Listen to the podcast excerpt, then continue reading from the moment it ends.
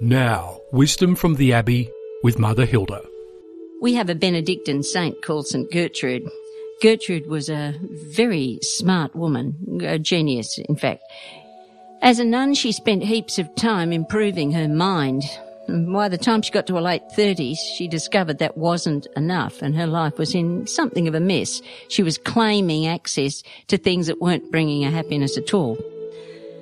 Now, one time in church, as the nuns were reciting the Word of God, she heard these words Why are you consumed by fear?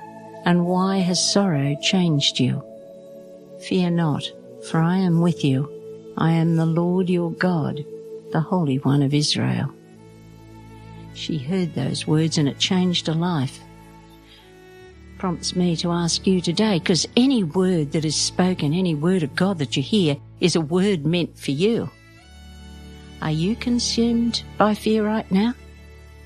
What is it that's made you so fearful? What sorrow has changed you? What's happened? Have you talked to God about it? Because here he is saying to you, I, I, I am the Lord your God. I am with you the Holy One. Doesn't get much better than this. This is the God who is issuing an invitation to you through the story of St. Gertrude. If fear and sorrow have claimed you right now, go to God, sit down somewhere, tell him all about it. And in the quietness of your heart, you'll hear him say to you too, fear not. I am the Lord your God. I am with you, the Holy One of Israel.